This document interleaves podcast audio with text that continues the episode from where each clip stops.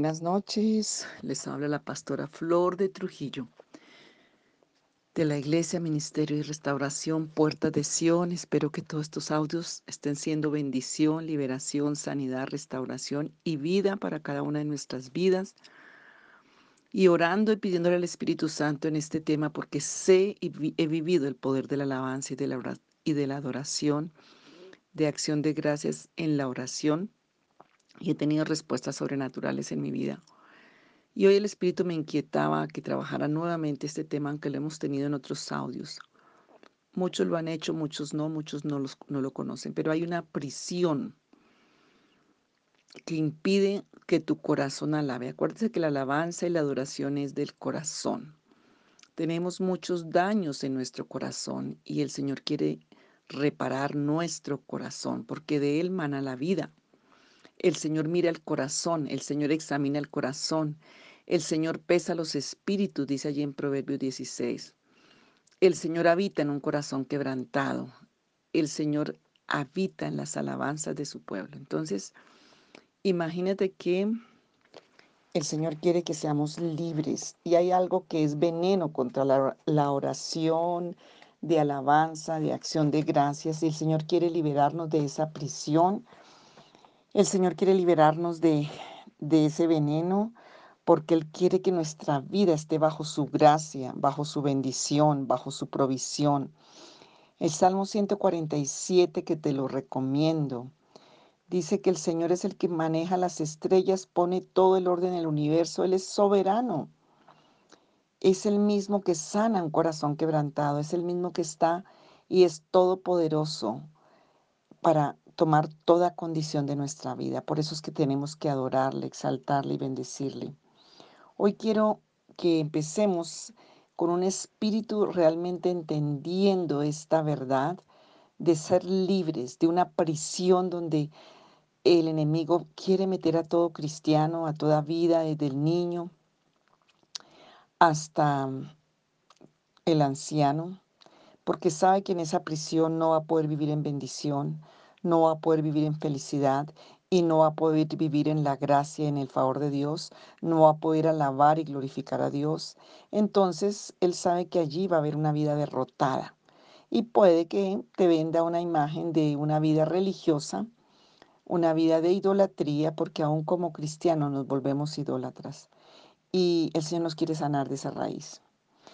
Y esa raíz se llama la prisión de la amargura. En esa, en esa prisión estás allí entre los lados resbaladizos del resentimiento.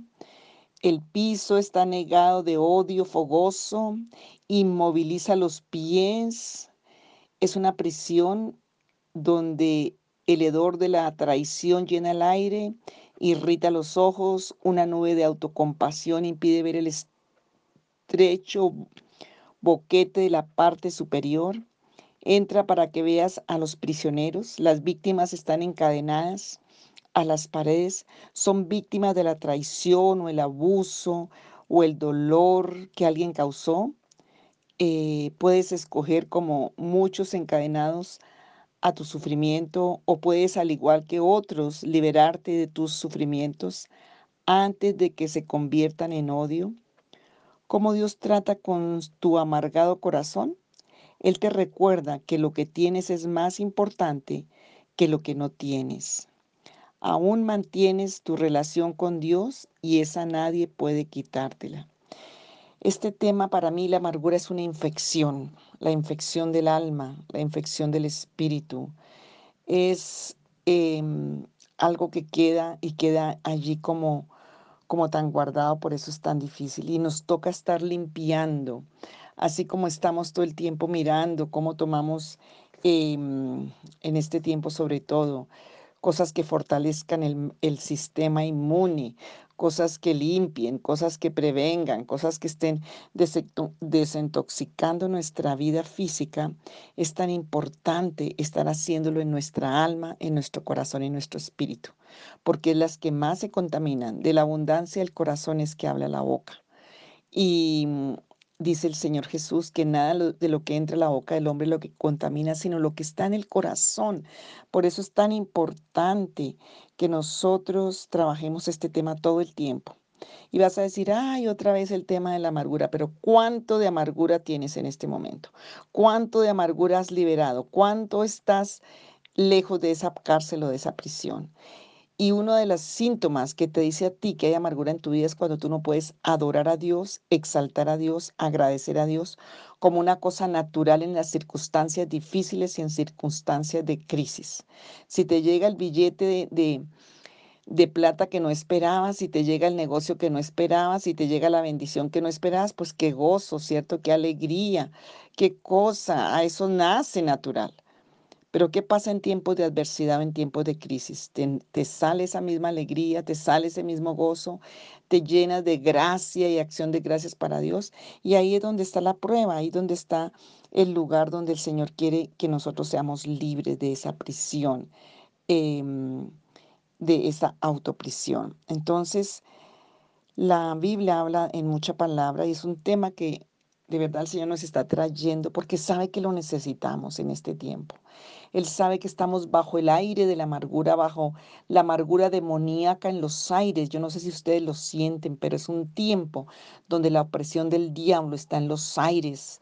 Eh, aterrorizando, atrayendo temor, trayendo tantas cosas, porque sabe que le queda poco tiempo. Entonces tenemos que levantarnos con las armas de la milicia que nos ha dado Dios, que no son carnales, sino poderosas en Dios para la destrucción de fortalezas, llevando cautivo todo pensamiento a la obediencia de Cristo.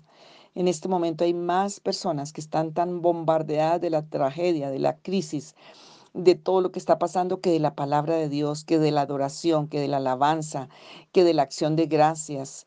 Y esto está afectando el cuerpo de Cristo, está afectando nuestras vidas. Y hoy te llamo para que salgas de esa prisión.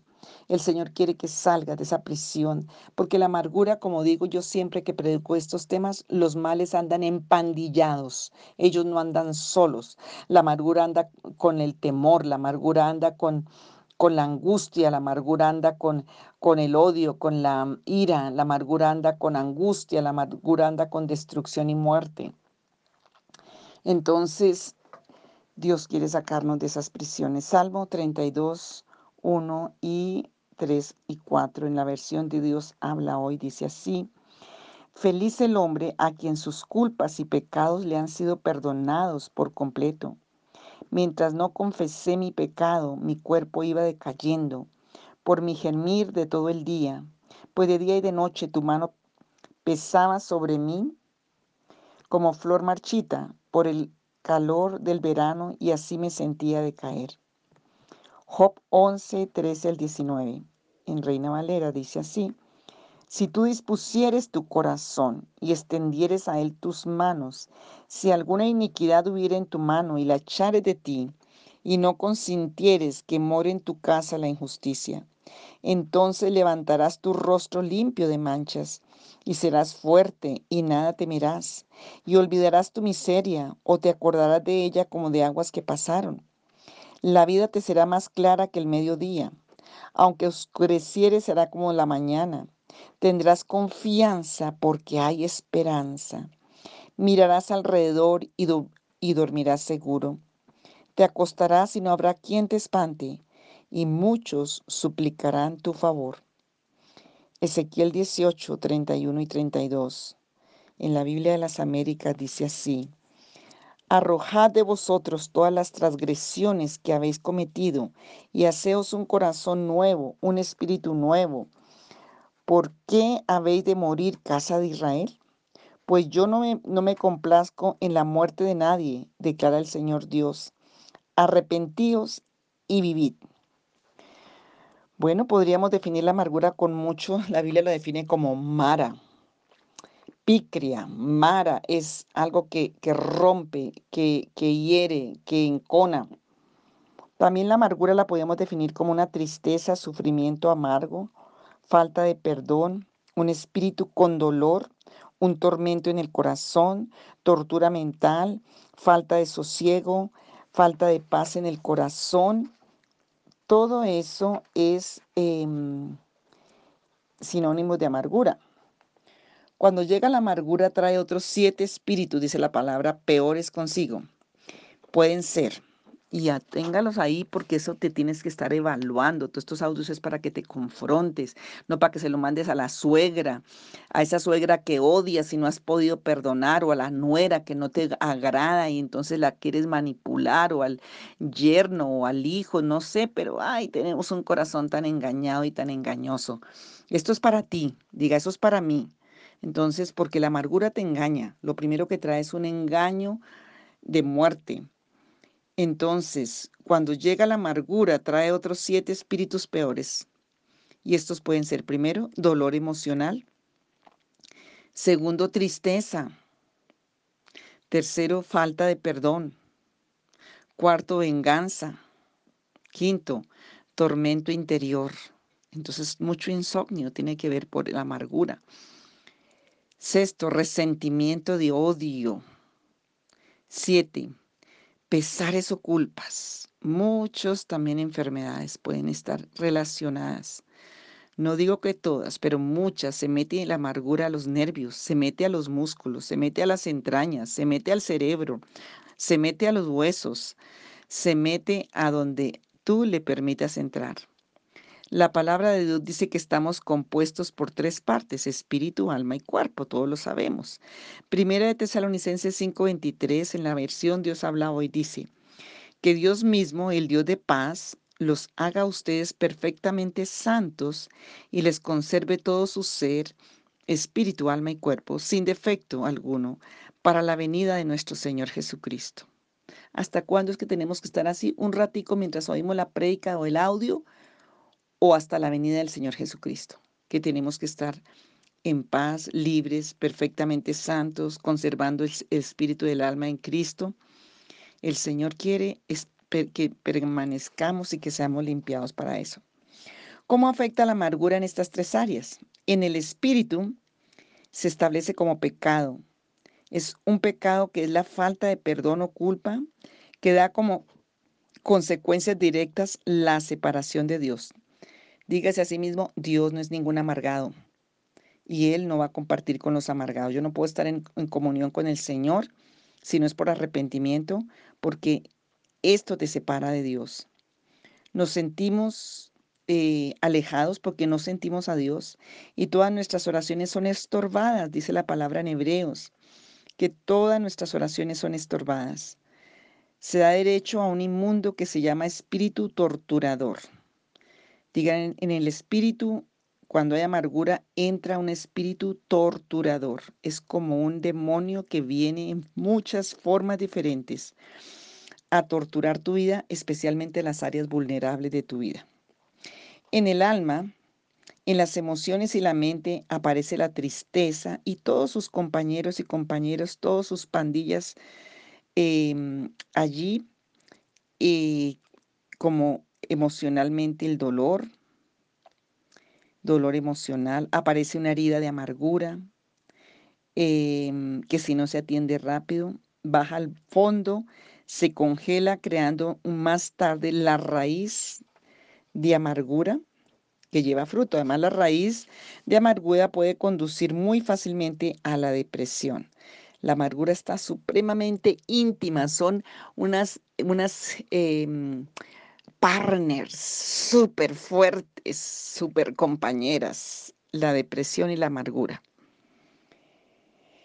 En el cuerpo produce las famosas enfermedades psicosomáticas, que podrían resultar en cánceres, artritis, diabetes, problemas de huesos, problemas digestivos, problemas nerviosos, ansiedades, porque la amargura produce veneno en nuestro cuerpo porque la amargura se mete a todos los lugares, porque el enemigo usa por, a través de la amargura, entra a traer desgracia, ruina, muerte y demonios. Eh, casi todas las enfermedades tienen una razón psicológica. Antes de tratar con una enfermedad física, se debe tratar la enfermedad del alma. Se debe curar el alma primero y también en guerra espiritual hemos llegado a la conclusión de que las siguientes enfermedades necesitan una sanidad de la amargura, primeramente. Toda forma de artritis, toda forma de artrosis, todo problema de huesos, Deben investigar si hay falta de perdón, pecados no confesados, secretos muy guardados y amargura. Otras, úlceras, son de origen nervioso. Los tejidos del estómago se llenan e irritan tanto que pueden literalmente formar agujeros. La causa podría ser iras reprimidas, enojos reprimidos, amargura reprimida y rechazo. Vesícula y riñones. También estos problemas afectan a estos órganos con graves consecuencias. Los hebreos creen que los riñones son el asiento de las emociones, por eso hay que prestar mucha atención cuando enferman. Cuando la Biblia dice de las entrañas, básicamente se refiere a todo lo que es estómago, pero riñones. Hígado. Cuando una persona tiene amargura y se ingiere alimentos con rabia, ira, ansiedad, nervios, esto va a repercutir directamente sobre el hígado, porque la digestión será de una manera imperfecta mucho, sobre todo el bebé, las mamás lactantes, cuando lactan al bebé con ira, con rabia, con tristeza, eso pasa, le están alimentando el alma con esas condiciones. Cáncer, los mismos estudios científicos y médicos establecen que muchos cánceres son origen psicosomático. Hay pruebas científicas de ello. Las raíces de amargura, los traumas grandes, sufrimientos y aún las tristezas pueden provocar el cáncer por efectos emocionales Obviamente también hay demonios que han entrado por todas esas prácticas de lo que ya hemos tratado tanto de la adoración profana y todo, que eso fueron los derechos espirituales. Eh, cuando no hay salud emocional, el alma no está bien, el alma enferma. Se necesita sacar todo lo que está dentro de uno, se deben ventilar las emociones reprimidas para que haya sanidad. Santiago capítulo 5, 16 dice, confesaos vuestras ofensas unos a otros y orad unos por otros para que seáis sanados. La oración eficaz del justo puede mucho. Se nota aquí que la santidad emocional llega con la confesión y la oración. Ese es un medio previsto por Dios y provisto por Dios para sanar de nuestras heridas emocionales. A veces como cuando tenemos una herida y no queremos hacer la curación porque nos duele, no queremos enfrentarnos, pero tenemos que enfrentarnos porque si no se gangrena el alma, el espíritu, toda la vida y todas las relaciones alrededor tuyo. Los propósitos y tu norte mismo, tus, tu vida.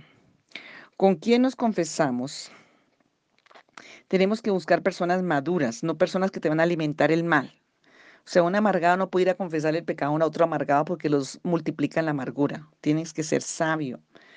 Eh, personas con buen testimonio de vida, personas prudentes con sabiduría, personas que no tienen este mal de amargura, autoridades sanas que te van a bendecir y no maldecir.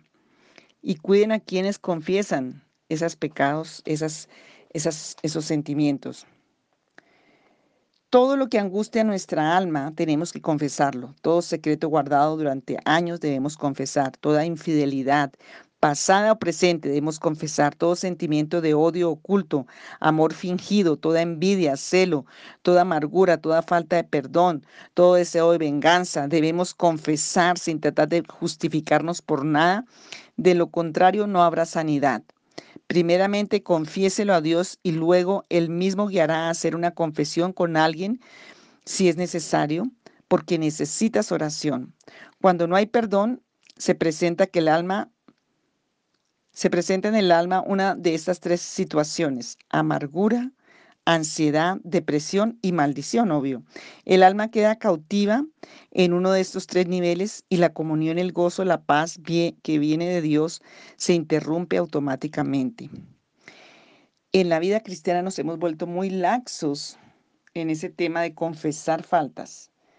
Ay, el que reza y peca, yo ya le confesé a Dios y ese pecado sigue y sigue teniendo dominio sobre ti. Tú necesitas confesar. Confesaos vuestros pecados. David se humilló, confesó y fue liberado. Y sus pecados eran gravísimos. Salmo 51. El que reza y peca empata y eso se quedó en tu corazón como una mentira del diablo y por eso estás cautivo de tu pecado porque ya se alimenta el pecado y porque ya amas el pecado en vez de amar a Dios. Entonces tienes que confesar y exponerte porque es orgullo, rebeldía y soberbia el no hacerlo. El Señor está habitando y dice que Él habita en un corazón quebrantado, un corazón que se humilla. ¿Para qué? Para vivificarlo. El Señor sabe quiénes somos. El Salmo 139 dice que Él sabe todo de nosotros y nos ama, pero Él necesita que nosotros vayamos a Él y le confesemos para que Él pueda limpiarnos y bendecirnos. Em, Hebreos capítulo 12, versículo 14 y 15, el Señor nos llama a vigilar. Con el que más tenemos que vigilar no es el ladrón por allá de la esquina ni el el que más tenemos que vigilar es nuestro hombre interior y nuestro corazón, porque engañoso es el corazón del hombre y perverso más que todas las cosas y solo lo conoce Dios. Procure estar en paz con todos y llevar una vida santa, pues sin la santidad nadie podrá ver al Señor. Procuren que a nadie le falte la gracia de Dios, a fin de que ninguno sea como una planta de raíz amarga que hace daño y envenena a la gente. Se los voy a leer en esta versión que está muy buena. Dios habla hoy. Hebreos 12, 14 y 16. Y saben que los que estamos tan acostumbrados a una versión que Reina Valera y todo, pues de pronto empieza a leer en otras versiones, como la Biblia de las Américas, como Dios habla hoy. No para comparar, pero sí a veces es para quitar la rutina mental, que se vuelven parámetros, que se vuelven fortalezas de pensamiento que no te han dejado que la palabra entre donde tiene que entrar. Procuren estar en paz con todos y llevar una vida santa, pues sin la santidad nadie podrá ver al Señor. Procuren que a nadie le falte la gracia de Dios a fin de que ninguno sea como una planta de raíz amarga que hace daño y envenena a la gente. Santiago 3, 14 y 15 en Dios habla hoy dice, pero si ustedes dejan que la envidia, les amarga el corazón y hacen las cosas por rivalidad, entonces no tienen de quién enorgullecerse y están faltando a la verdad, porque esta sabiduría no es la que viene de Dios. Esta sabiduría es de este mundo, de la mente humana, y es sabiduría del diablo y es sabiduría. Entonces, ojo, ¿cuál vas a escoger?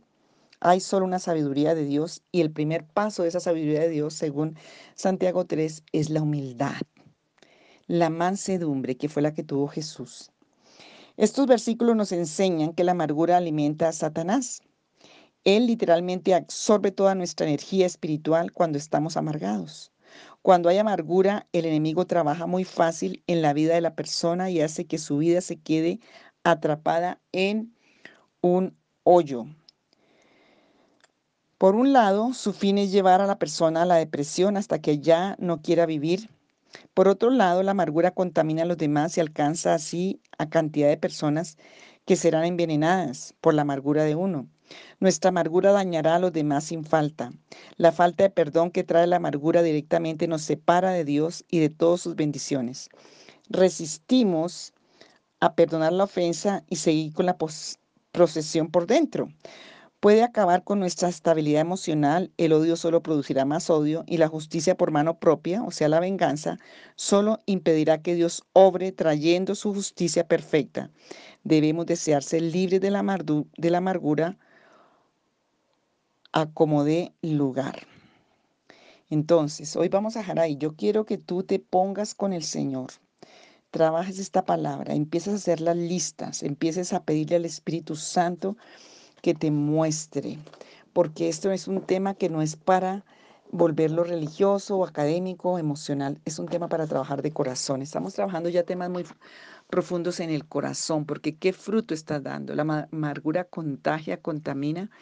Y si miramos allí en Hebreos 13, 15, em, allí Esaú perdió el derecho de herencia y de primogenitura por amargura y aunque después la procuró tener, no la pudo tener. Entonces, yo te yo pido en el nombre de Jesús que el Señor nos ministre en este día, en esta noche, en este tiempo y que toda raíz de amargura que está envenenando y que está deteniendo todo el propósito de Dios, que está deteniendo la bendición de Dios, la gracia de Dios, Señor, la vida que ha tenido contaminación y que pasa generacionalmente, Señor Dios, que tú seas por tu gracia y tu favor mostrando, revelando, que sean arrancadas esas raíces y que podamos ser libres totalmente para que estos demonios que han tenido tanto poder y tanta potencia por estas puertas abiertas, Señor, esos torturadores no tengan más poder en las vidas de cada uno en el nombre de Jesús. Amén.